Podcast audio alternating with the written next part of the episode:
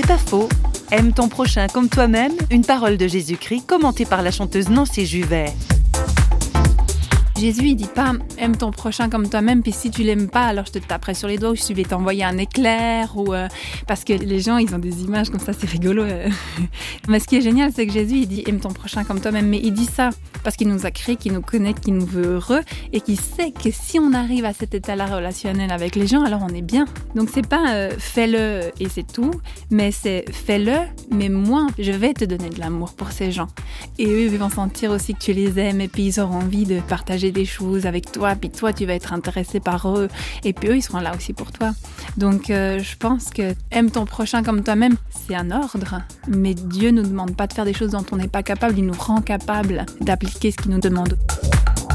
C'est pas faux vous a été proposé par parole.ch.